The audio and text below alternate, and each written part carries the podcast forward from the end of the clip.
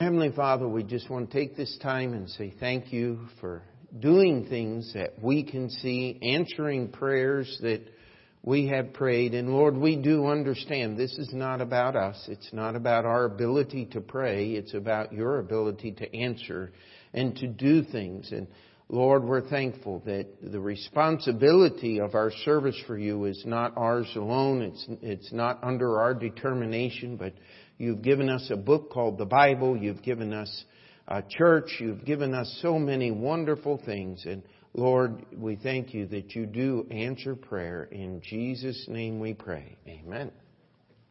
Go ye kids. Guess that's all we need to say, right? And, uh, now that's what we call the children's program on Sunday nights is Go Ye Kids and it's a missions, uh, they're learning about missions and missionaries. And uh, tonight we're going to try to finish our synopsis, our harmony of the gospel uh, record. We uh, got last week to the resurrection and the resurrection happened Sunday morning, just as the sun was peering over the horizon, just before the full sunrise, uh, as the uh, earthquake and the angels uh, came down and rolled the stone away. They tell us that that stone could have weighed easily as much as 5,000 pounds. And uh, I just love the thought, being a New Yorker, of the angel coming down, the ground shaking, and the angel takes that stone and rolls it away. There was a block and a, a lock there apparently that sealed the tomb. There was also the Roman seal uh, that had been placed there at the request of the chief priest and the Pharisees and and uh, those they understood more than the disciples did. And it said, just roll that stone away. Now, just imagine the st- physical strength. I mean, uh, the thing is, uh, when I was a kid, I guess it was uh, what was it, the Bionic Man or something like that. Uh, uh, talk about cornball television. I mean, that's at its best. Now we have all of these uh, uh, uh, parahumans or enhanced individuals and who, who can do great things, but the Roman soldiers did not have the benefit of comic books and uh, computer generated graphics and television. Uh, in fact, they had never seen anything like this, never would again. This angel floats down out of the sky, glowing in the, just in the pre-dawn, and takes a 5,000 pound stone and breaks the seal and just rolls it away like you would an old tire. And I, you know, just being that I'm a New Yorker, I just think that the angel sat there on the tomb and said, Come on, boys, let's get it on. And uh, of course, we know what happened. They fainted as dead men. Uh, they did the only bright thing uh, that, uh, as we go through the events of that day, uh, they were the only people who actually responded the way they should. Everybody else was in a dither. Uh, when Jesus appeared to the disciples in the evening, Luke tells us that they were trying to climb out the window. The only problem was they were in an upper room. Uh, that first step would have been uh, rather harmful to their health. I mean, they were scared out of their lives. The Roman soldiers uh, then uh, woke up or gained their presence when uh, mind as the angels left, and they took off. And then we have the record beginning in uh, as Mary Magdalene and two other women, uh, another woman named Mary, uh, the three of them come to the tomb and, and they're having a discussion. And, and, I hope you don't mind. I'd just like to kind of put this in a narrative and let you just read the Bible passages as they're all outlined here as they are walking up to the tomb trying to figure out how they're going to roll the stone away to put spices on the body. They know nothing of the Roman seal that was placed there by the, by, uh, the Roman soldiers during the Sabbath day as they were uh, resting there. And they get there and the stone is rolled away, the tomb is empty.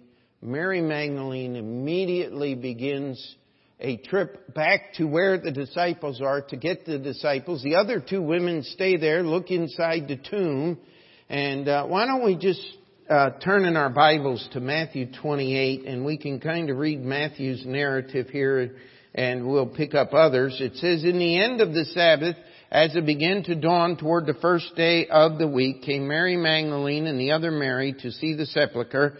And behold, there was a great earthquake, for the angel of the Lord descended from heaven and came and rolled back the stone from the door and sat upon it. His countenance was like lightning and his raiment white as snow. And for fear of him, the keepers did shake and became as dead men. And the angel answered and said unto the women, Fear not ye, for I know that ye seek Jesus, which was crucified. He is not here, for he is risen, as he said. Come see the place where the Lord lay. And so, uh, the women now return to see Jesus. In the meantime, Mary Magdalene has gotten back to the upper room. She tells Peter and John, and they come running to the tomb. And uh, that story is related to us uh, uh, more fully in John chapter 20. And uh, John outruns Jesus. He gets to the tomb first. He looks in, and the Bible says he believes. Peter gets there. He looks in. They examine the grave clothes. Uh, here's how we know the Shroud of Turin is a total fake, is because there was the clothes that were wrapped around the body like a giant cocoon, and then the napkin that had been over his face laid separately. The Shroud of Turin is just one piece of cloth that pictures uh, as uh, the the image on the cloth is both behind and before as they would have laid the body on and then wrapped the cloth over the top so you had the back image on part of it in the front. And by the way, uh, they did examine the blood stains on the Shroud of Turin and uh, uh, they could not find any red blood cells. Uh, but they found particles of red ochre, which is a red pigment dye uh, that they used in medieval paint. And, and so uh, Anyway, we will keep moving on. We do not need the Shroud of Turin. It is a fake. It's a forgery. We believe the biblical record. Amen. And uh, so, as we uh, keep moving on, they leave. Mary is staying there, weeping at the tomb, and then Jesus appears, and Mary, supposing him to be the gardener, says, If you'll just tell me where the body is, Jesus speaks one word Mary. She immediately recognizes the voice. And by the way, you know, we, as we'll go through this, the disciples were having a little difficulty recognizing the resurrected Lord. But he was withholding his glory. He was showing them himself in his glorified, his resurrected state. Not the full glory, of course, of the uh, everlasting God, but certainly uh, he was uh, appearing to them, and even as we get to the men on the road to Emmaus, Jesus literally closed their minds that they could not recognize him until after he disappeared. And so, what we have is Mary Magdalene, the, the, the women going, they go to the tomb. Mary runs back. Uh, the other two women see the angel. They go back. Peter and John come. Mary follows them. They leave. She stays there. Jesus appears to her. And Jesus tells Mary not to touch him. He said, I must ascend into my God and to your God. Well, apparently just a few moments later, while the, the, the first two ladies that had stayed while Mary Magdalene ran back, Jesus appears to them. And the Bible tells us in the book of Matthew that they held him by his feet. And of course, we believe that Jesus had finished the eternal, the work of eternal redemption, having sprinkled his blood on the mercy seat in heaven and he tells them to go tell the disciples. So by the time this is all done, Mary and the other women are there and they're telling the disciples that Jesus is risen. The two women said, we, and Mary said, we have seen the risen Lord. And what did the disciples do? Don't think so. You must have had a vision. And that wasn't Jesus. They, they could not uh, believe him. And while this is going on, now we have the soldiers knocking at the door of the chief priest. Said, we got a problem. I said, well, what's the problem? Well, you are the one that arranged this, uh, uh, uh, guarding the tomb and all of this, and there's nobody in the tomb. Now, I want you to stop and think about something. If you were the chief priest and you had gone to Pilate three days before the day of the crucifixion to get the tomb guarded, and now you have the guards, the Roman soldiers coming and knocking on your door early Monday morning, I mean Sunday morning, let me get this right, uh, early Sunday morning saying the tomb is empty. They saw this guy floating down out of the sky. Now the chief priest didn't believe in angels.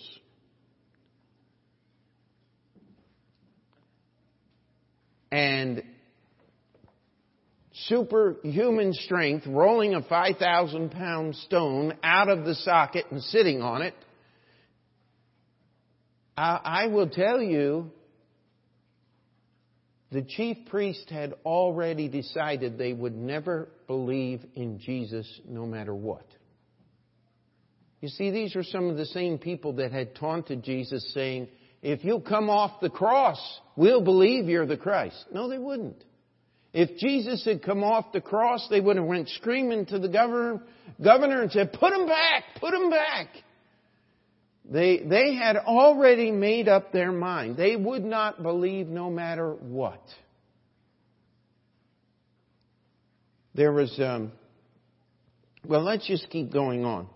And so Matthew gives us the story, the scriptures are there, that they held a little council there at the chief priest's home and they came up with a story. In fact, I have a Jewish history book and uh, that was left here by the synagogue, and one of the first things I did was look up Jesus Christ, any references in the resurrection, just to see what was in there. This story out of Matthew was in the Jewish history books. That the, that the soldiers reported that the disciples, it was not reported as it is in the Bible that it's a fake made up story by the chief priest, but it was reported that the disciples of Jesus stole his body while he slept. Just like the Bible says, it is reported among the Jews unto this day. Well, we could say unto this day because it's still reported that way. Uh, they do not want to believe that because if they did, they would have to believe that Jesus is the Son of God. So, Sometime after all of this event, I like to say the busiest place in Jerusalem Resurrection Sunday morning was the door of the tomb of Jesus, uh, the door of Jesus' empty tomb. I mean, half the people in the city were running back and forth between this one place, and some break bulb years ago came up with the idea that, oh, it was a mistaken tomb. They, they went to the wrong tomb. Well, if that were true, the Romans were guarding the wrong tomb. Uh, all of these different trips were to the wrong tomb. I mean, so many people had to be mistaken that it becomes an impossibility for that to have happened. Not that many people could be wrong about the same place. Amen? And, and so, sometime this day, this is reported in 1 Corinthians 15:5, Jesus appears to Peter because Peter was the apostle that had denied that he knew the Lord three different times. In fact, he cursed and he swore the last time. After that, nobody asked him again because Jesus' disciples just didn't talk that way. And then we have two disciples on the road to Emmaus. Uh, I think I figured it out about one time. It's about a seven mile trip, so I mean, you could walk that in an hour, hour and 20 minutes, hour if you're kind of jogging, hour and 20 minutes or so if it's a normal walk. Uh, you'd have to be walking at a pretty good pace to get that done. But the uh, disciples, uh, these two men were there. Jesus walks with them and explains to them the whole situation and they impose upon him and saying, come on, it's the end of the day. Just eat dinner with us. Jesus sits down, breaks the bread, and disappears. They immediately take off back for Jerusalem. They get there and they uh, tell the disciples that we have seen the resurrected Lord. And the ladies are saying, yes, we've seen the resurrected Lord. And Peter says, I've seen the resurrected Lord. And Jesus appears in their midst, walks through the locked doors. And I love Luke's account that they were terrified. And of course, you and I would be too. Uh, it was hard for them to believe and understand that Jesus actually had risen from the dead. And I will tell you, the first time Jesus appeared to all the eleven apostles was Sunday evening. You have to remember in the Jewish world, Sunday was the first day of the week. It was their Monday. It was their regular work day. And so Jesus appeared at the end of the day, Sunday evening. And that's one of the reasons I don't want to give up a Sunday evening service. It's just me. Well, it's not just me. Uh, we've had a Sunday evening service for a long time, and one of the reasons we have a Sunday evening service is because that's the first church service. And what, what we've tried to do here at our church is make our Sunday evening service uh, a time of simple, practical Christian teaching. We have the, the children's class, and then our teenagers have a, uh, discipleship lessons right now during the prayer time. We're, but we're trying, uh, we're trying to make this a time of good fellowship among us as church members, practical Christian teaching and preaching from the Bible, and prayer. If an army travels on its belly, a church travels on its knees. A church will only be as healthy as its prayer life is. And that was one of the reasons for this morning's service. And uh, I praise the Lord, we got a pretty good attendance here tonight. And we, we need to be serious about prayer. We really, really do. And, and so, Thomas, of course, wasn't there. And then the following Sunday night, Jesus appears to the disciples again. Thomas is there. And let's go to John chapter 20. I, I just love this account here. Uh, we call him Doubting Thomas because of what he did and what he said the disciples said that they had seen him and he says in verse 25, except I shall see in his hands the print of the nails and put my finger into the print of the nails and thrust my hand into his side, I will not believe. Verse 26, and after eight days again his disciples were within and Thomas with them. Then came Jesus, the doors being shut, and stood in the midst and said, Peace be unto you. Then saith he to Thomas, Reach hither thy finger, and behold my hands, and reach hither my hand, and thrust it into my side, and be not faithless, but believing. And Thomas answered and said unto him, My Lord and my God. Verse 29. Jesus saith unto him, Thomas, because thou hast seen me, thou hast believed. Blessed are they that have not seen, and yet have believed. Let me ask you a question. Is it an unbelievable thing to believe in the resurrection of Jesus Christ from the dead? I, I tell you, it's not. The account of the Bible stories. One preacher put it this way many years ago. He said, either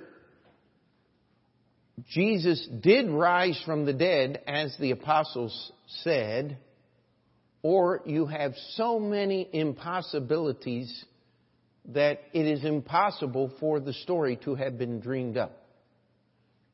Because not one of the apostles cracked or said it was a fake.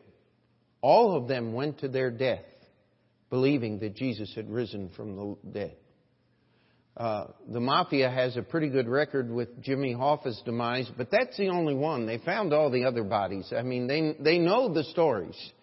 Uh, someone will tell, and uh, the the uh, truth of the matter is, we follow the Bible evidence, and it demands that you believe in the resurrection. It just, there's no other alternative. So then Jesus appears to the disciples in Galilee, first to the seven disciples at the Sea of Galilee, and this again is kind of a repeat of Luke chapter 5. As they are out fishing all night, uh, many have surmised that Peter said, I'm done. I'm going back to being a fisherman. And the other disciples said, okay, we're going to follow you and just be fishermen again. We'll pretend like this whole thing didn't happen and they don't catch anything. And then Jesus appears on the shore there and uh, tells them to cast on the right side of the boat. And John looks at Peter and says, it's the Lord.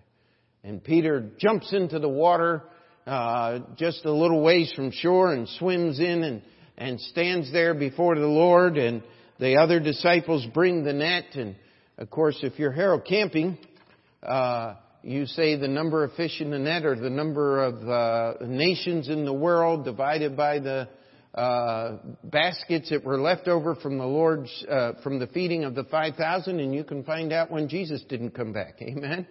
Uh, literally, that's some of the math that's in his book. I, I love to just make fun of it. I hope you don't mind. No one is wrong about everything except Harold Camping. Uh, I don't know anything that man was right about. It was just tragic. And um, yet, people want to make a great deal. Uh, they want to uh, go into the Greek and try to compare the words that are here. And uh, our, our purpose isn't to go through the entire narrative of this story, but uh, I would like to just take a few minutes here. Verse 12 of John chapter 21, Jesus saith unto them, Come and dine. And none of the disciples durst ask him, Who art thou? knowing that it was the Lord. Jesus then cometh and taketh bread and giveth them, and fish likewise. This is now the third time that Jesus showed himself to his disciples after that he was risen from the dead. So when they had dined, Jesus saith to Simon Peter, Simon, son of Jonah, lovest thou me more than these? He saith unto him, Yea, Lord, thou knowest that I love thee. He saith unto him, Feed my lambs. He saith unto him again the second time, Simon, son of Jonas, lovest thou me? He said unto them, unto him, Yea, Lord, thou knowest that I love thee. And he said unto him, Feed my sheep. He saith unto him the third time, Simon, son of Jonas, lovest thou me? Peter was grieved because he said unto him the third time, Lovest thou me? And he said unto him, Lord, thou knowest all things. Thou knowest that I love thee. Jesus saith unto him, Feed my sheep. Could I challenge you? In the biblical record, Peter had denied his love for the Lord three times. In the biblical record, Jesus gave Peter an opportunity to affirm his love for the Lord three times. I don't think we ought to take it any further than that. And he told Peter, I want you to feed my lambs, feed my sheep, and feed my sheep. Do you think the Lord was trying to get something across to Peter? You see, in Peter, when he wrote his first uh, letter in chapter 5, in verse 1, he says, Unto the elders I write, who am also an elder. You know what? Peter was not when he was with the disciples that night that Jesus was betrayed, what did he say? He said, I'll die for you. He said, I'll be, I'll be the one. If nobody else, I'm going to be true. Well, he wasn't, was he? And what Jesus was doing was saying, Peter, you don't have to compare yourself to anybody else. You don't have to be bigger, smarter, stronger. You're not the leader. Peter, just follow me. And again, that message is reiterated in the next few verses as Peter's turning around saying, What about John? And Jesus says, If I will that he tarry till I come, what is that to thee? Follow thou me. And if you're going to follow Jesus as a preacher, what are you going to do? You're going to feed the sheep. Amen? And so this was the third time it tells us, so it actually should have to, uh, right, first to the seven apostles here, and then uh, the Bible tells us that Jesus was in a mountain. Uh, Paul writes in, in 1 Corinthians chapter 15 that there were over 500 at one time. It says that uh, that they believed, but some doubted. There were some people there who were actually eyewitnesses of the resurrected Lord that still doubted it was Jesus. Then, sometime in this 40 days between the crucifixion and Jesus' ascension, he appears to James, his half brother. James, that's told us in 1 Corinthians 15. It, it, James was the man that would become the pastor of the church at Jerusalem. James, the brother of John, one of the three intimate disciples, he was the first to feel the martyr's blade as Herod would have killed, as Herod did execute him in Acts chapter 12. John would continue all the way up to about 100 AD, uh, 70 years after the time of Jesus Christ, and he would give us the book of Revelation, which we believe was uh, uh, written somewhere between 95 and 105 AD, depending on whose commentary or book you read. And Peter would have died sometime in the early 60s AD. Uh, uh, the Catholics like to say that he went to Rome and was killed by Nero. We have no evidence that Peter was ever in Rome. Uh, they try to say that he was crucified upside down. All that Jesus said was, when thou art old, thou shalt stretch forth thine hands and another shall gird thee and carry thee whither thou wouldest not. Now, when you were crucified, you weren't girded. You were ungirded. Uh, trying to be as careful as we can. The crucifixion was a shameful thing. And uh, it said that he would stretch out his arms and they would carry him somewhere where he didn't want to go. So we, if you can make any sense of that, please tell me. I, I don't know what that really means. Maybe he was carried to uh, a, a place where there were wild animals or gladiators, or the Romans executed many Christians that way. Uh, uh, we just do not know. And if we needed to know, God would tell us now, wouldn't He? And so, then we have the ascension as Jesus gave the Great Commission to His apostles. He told them to wait in Jerusalem. It was about 10 days. They waited in the upper room between the Jesus ascension and the day of Pentecost. Now, I'd like you to turn with me to John chapter 20, verse 30 and 31. John kind of just gives a summary of all things that are in the gospel here. He says, "In many other signs truly did Jesus in the presence of his disciples, which are not written in this book, but these are written that ye might believe that Jesus is the Christ, the Son of the God, the Son of God, and that believing you might have life through His name. You know, it's amazing to me that people are always trying to find new things about Jesus. They're looking up in the Gospel of Thomas and all of these other spurious books that we know were not written by the people who were claimed to be, they were claimed to be written by. They're not good books, they're not quality, but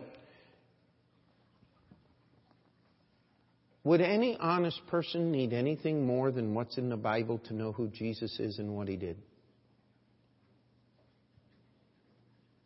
If this isn't enough for you, nothing will be enough. That's what John's telling us. You don't need to know everything, but you have enough as recorded in the Bible to believe on Jesus, to believe He is who He said He was and is. And then we go to John chapter 21, the last two verses. This is the disciple which testifieth of these things and wrote these things, and we know that his testimony is true. And there are also many other things which Jesus did, the which, if they should be written, every one, I suppose that even the world itself could not contain the books that should be written. Amen. John is just simply saying, you have all the evidence you need written in the testimony of, John said, in my testimony, uh, and certainly in the Bible. And he said, if we tried to write everything, he said, what he's really saying here is the Bible would be so big and so voluminous that no one could read the whole Bible. It, it would just, God has given us, if you stop and think about it, in Matthew, Mark, Luke, and John, He has given us the record of the life of Jesus Christ. The writer of Hebrews tells us that it is the greatest revelation God has given to mankind. We have the fourfold gospel. Uh, yes, some of the events are out of order as they should have happened, but what we have is just simple narratives given by four men of the life of Christ. More than ample evidence for any honest person to believe that Jesus is who he said he is. Because he hasn't changed. You know, people try to, well, Jesus began at Bethlehem's manger. No, Jesus told the, the Pharisees and the Sadducees in the temple in John chapter 8, before Abraham was, I am. They understood what he was saying. They picked up stones to try to stone him in the temple. They're going to break the commandments of God in the temple. That's how vicious and mindless they were. And as we've gone through these Gospels, and really on this page you have basically almost every reference Matthew, Mark, Luke, and John, and how it fits into the gospel story printed here. Uh, you can keep this as a as a quick reference guide to the gospels, and uh, read through these stories. Uh, and follow what the Bible teaches. The Bible teaches us that everything we need let's just take one minute here. First Peter. Wait a minute. Second Peter. I'm sorry. Second Peter, chapter one.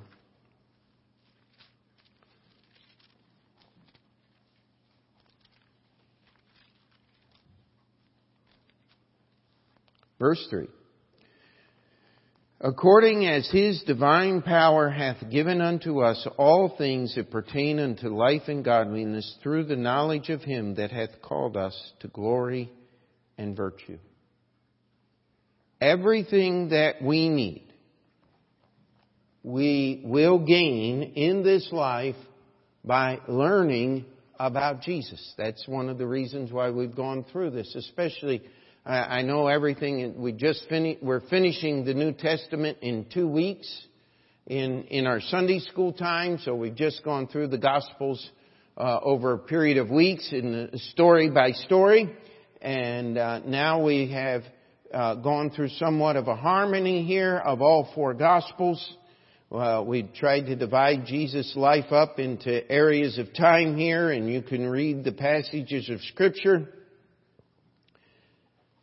And John finishes by telling us that everything we need is right here. Peter says all that pertain unto life and godliness are through the knowledge of Him. Get to know who Jesus is, and you will have what you need to live for Him. And that's what our church is about by God's grace. Amen? And so let's strive together to live for Jesus in these last days. Let's pray. Let's take a few moments here.